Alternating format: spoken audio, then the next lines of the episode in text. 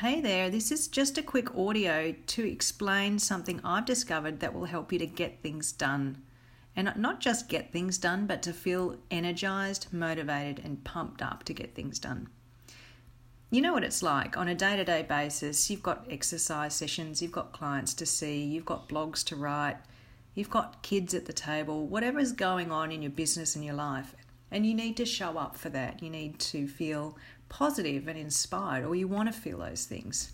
But sometimes your negative mindset is saying things to you like it's too cold, or it's too hard, or I'm too tired, or you know, that little whiny voice pops into your head.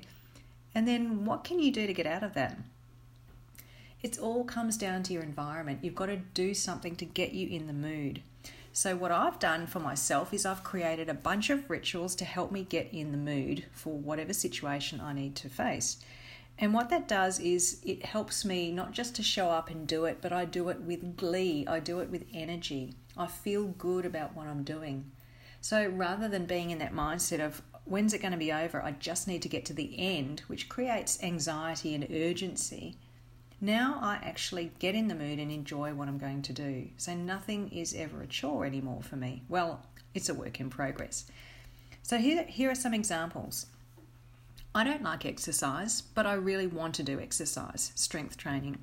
So, to get in the mood for strength training, I think about how good I'm going to feel afterwards. Maybe I'll watch a bit of sport on TV because seeing other people do sport makes me feel more inspired to do my own. I don't want to work out with anyone, but I want to see someone else doing it.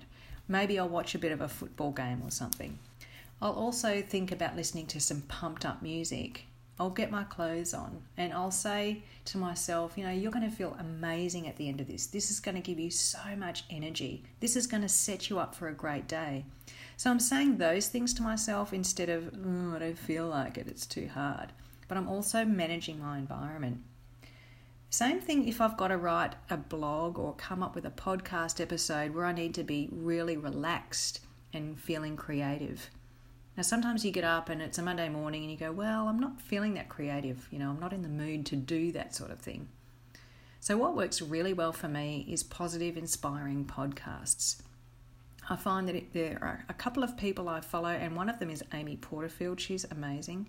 You just listen to that podcast and suddenly my creative juices just start squirting and i'm able to come up with really inspired energized content after listening to a, a, pumped up positive inspiring podcast similarly if i've had a really busy day and i need to calm down i've realized that if i walk out into my garden that environment around me that really calm growing lush environment just reminds me of how much work I've put into the garden, how much I've achieved, how much I have to harvest and, and enjoy from that effort.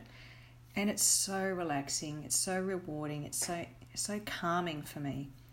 So I'm going to invite you to think about the areas of your life that you need to either get pumped up for or to create calmness in and see what sorts of things might help you to do that. I'm guessing it will be a combination of thoughts and environment, but don't underestimate the power of the environment. Don't underestimate how lights, sounds, colours, visual aspects of things can really get you into the mood for something or get you out of the mood for something. That's my quick and dirty tip for today. I hope you enjoyed this audio and I look forward to seeing you soon. Thanks for listening and bye for now.